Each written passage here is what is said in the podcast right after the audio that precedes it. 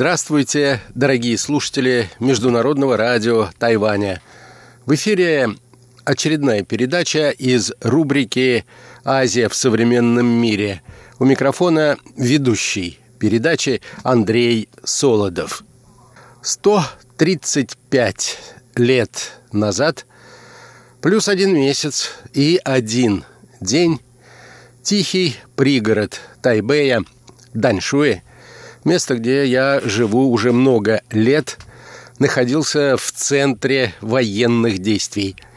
На рейде были видны корабли французской эскадры, которые подвергали город нещадной бомбардировке. Начиная с 2 октября и по 7 октября – Французские военные корабли выпустили около двух тысяч снарядов в направлении Даньшуэ. А утром 7 октября началась решающая стадия операции. На берег пляжа Шалунь был высажен французский десант. Почему так получилось? Зачем военные корабли французской Тихоокеанской эскадры подвергали Тайвань бомбардировкам. Об этом в сегодняшней передаче, которую я назвал так «Азия. Страницы истории».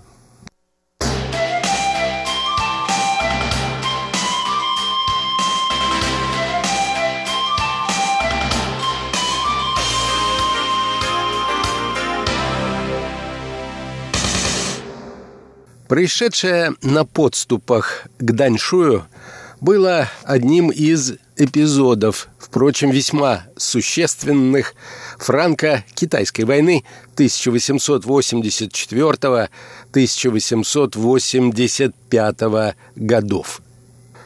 Каков же был повод к войне? В ходе Второй франко-вьетнамской войны 1883-1880 1904 годы Франция овладела Танкином. Так тогда называли северную часть Вьетнама. А здесь традиционно серьезные интересы имел цинский Китай.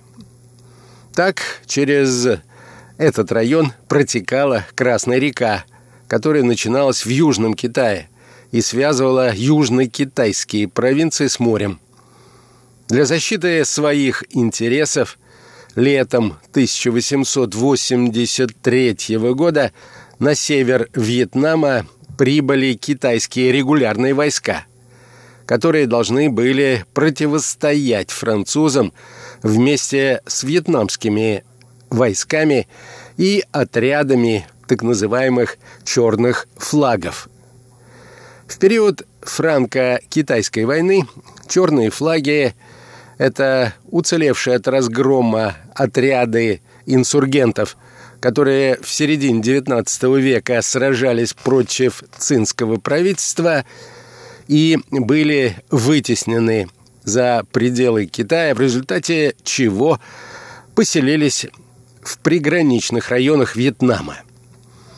В декабре 1883 года французы впервые столкнулись с китайскими правительственными войсками.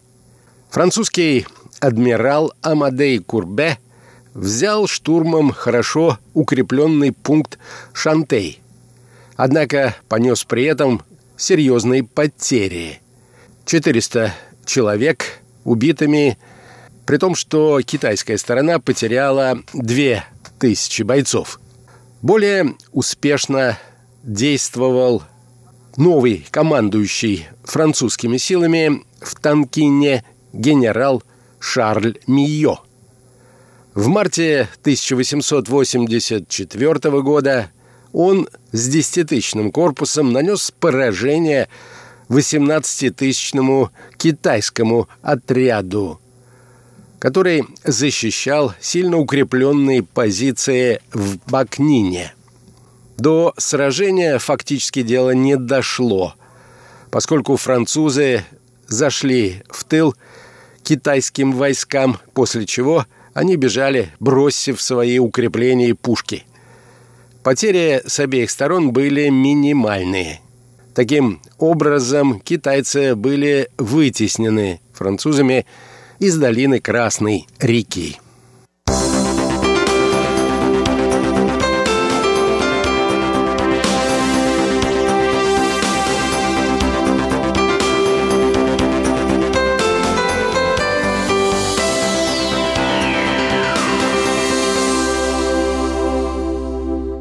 Под впечатлением первых неудач глава так называемой умеренной партии в китайском правительстве, наместник северной провинции Джили Лихунджан настоял на заключении мирного соглашения с Францией.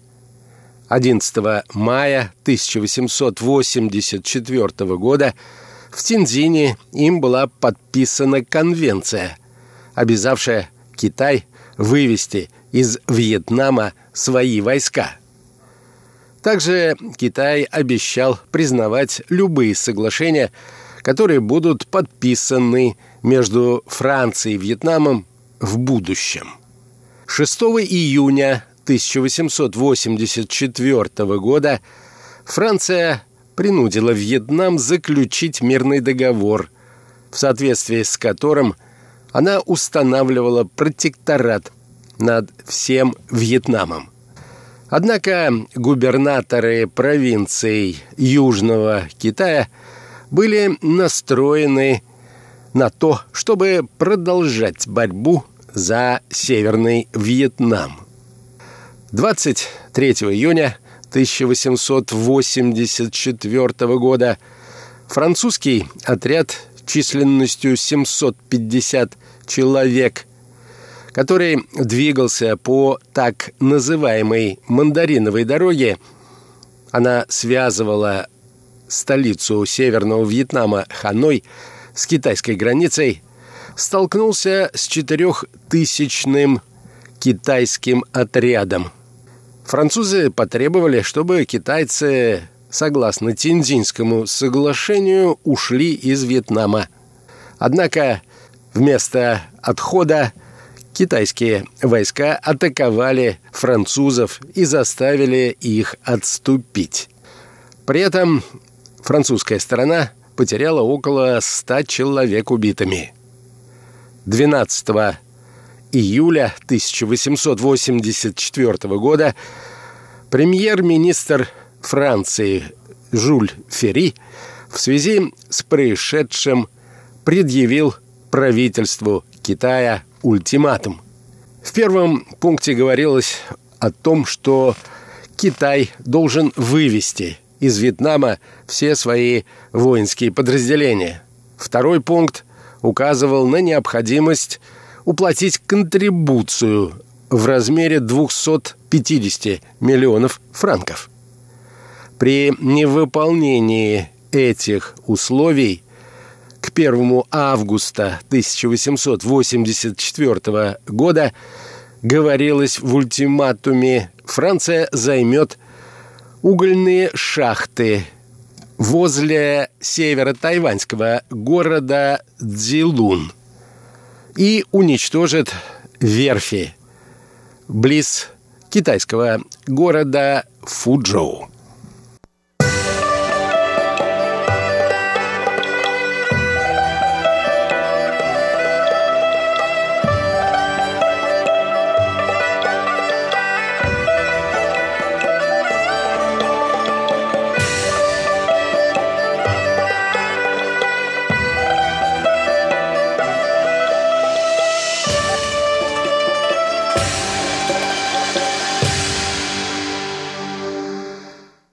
Ответ Китай согласился вывести свои войска из Вьетнама, однако отказался платить контрибуцию.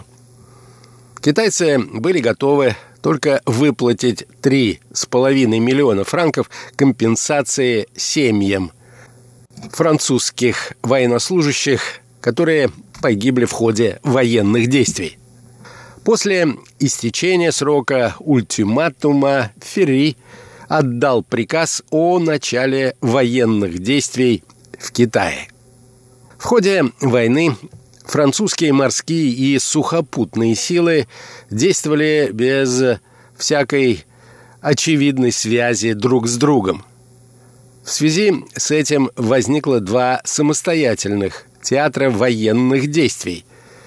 В Северном Вьетнаме и у побережья Китая и Тайваня. Во Франции считали, что решающую роль в войне с Китаем должна играть французская дальневосточная эскадра под командованием адмирала Амедея Курбе.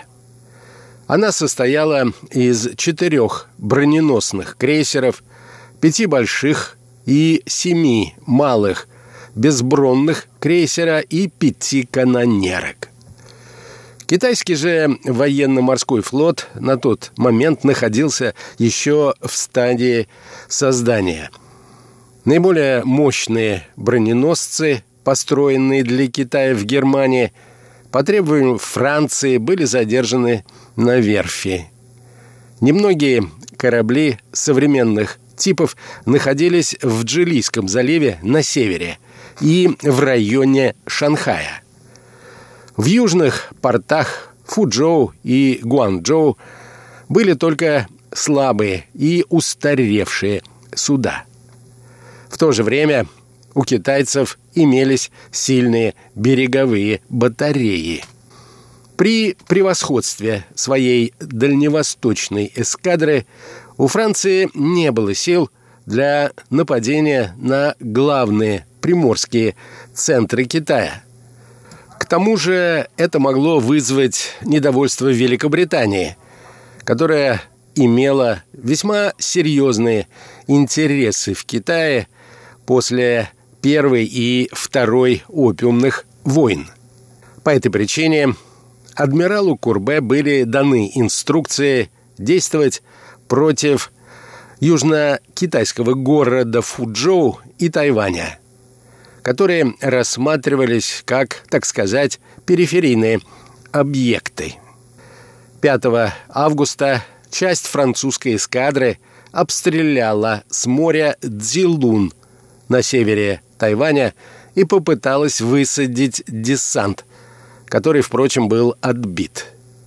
Тем не менее, китайские власти не стали рассматривать этот инцидент как начало военных действий. В частности, китайцы не мешали французским войскам сосредотачивать свои боевые корабли у Фуджоу, хотя для этого им приходилось проходить по реке мимо китайских береговых батарей. На протяжении почти месяца китайские и французские корабли у Фуджоу мирно стояли рядом друг с другом. Однако 23 августа 1884 года адмирал Курбе неожиданно напал на китайскую эскадру. В битве при Фуджоу против четырех больших французских крейсеров, один из которых являлся броненосцем одного малого крейсера и трех канонерок, у китайцев было только пять малых крейсеров и четыре канонерки. У французов была и более современная корабельная артиллерия.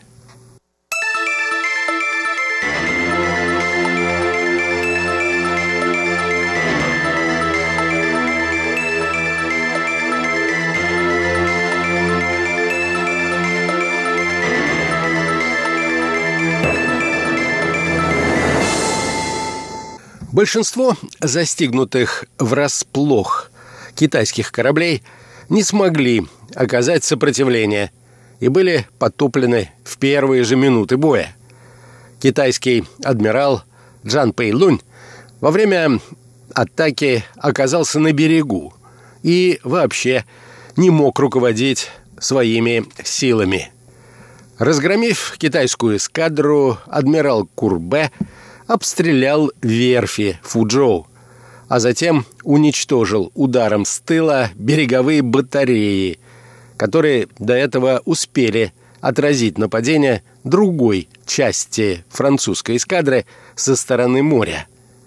Причем один французский броненосный крейсер был серьезно поврежден и в результате отправлен для ремонта в Гонконг.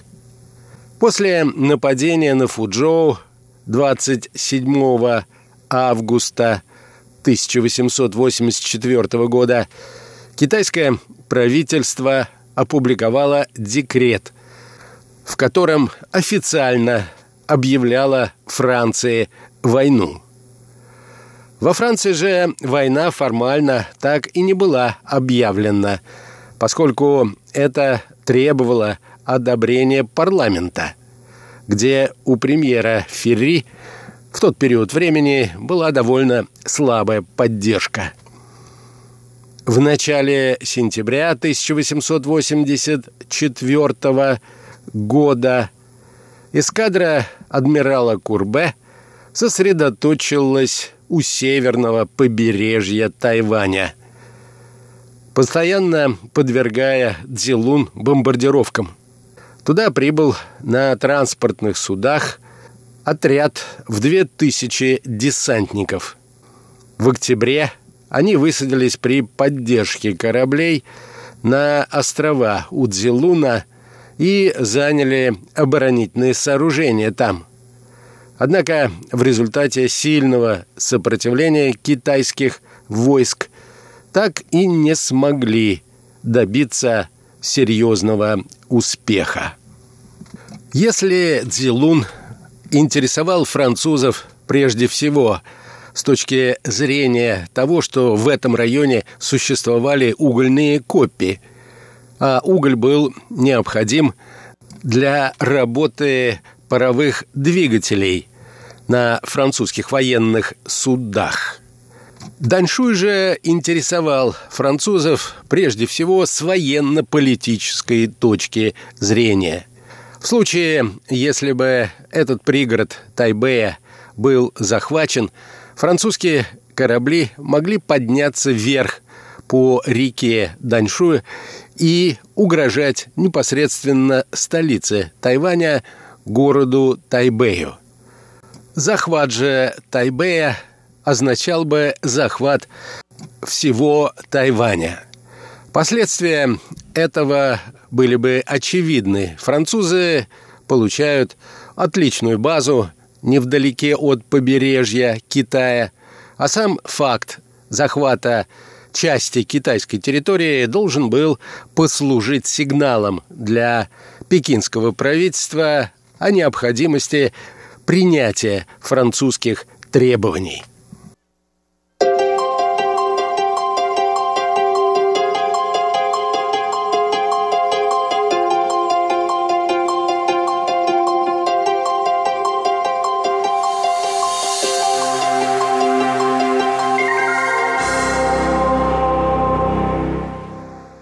На этом, дорогие друзья, позвольте мне завершить нашу очередную передачу.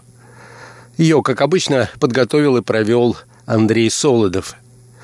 Сегодня речь шла о годовщине битвы при Даньшуе. Эти события произошли 135 лет тому назад и стали важной вехой в истории франко-китайской войны 1884-1885 годов. На следующей неделе я предполагаю продолжить эту интересную тему. Всего вам доброго, дорогие друзья, будьте здоровы, берегите себя и до новых встреч на наших волнах.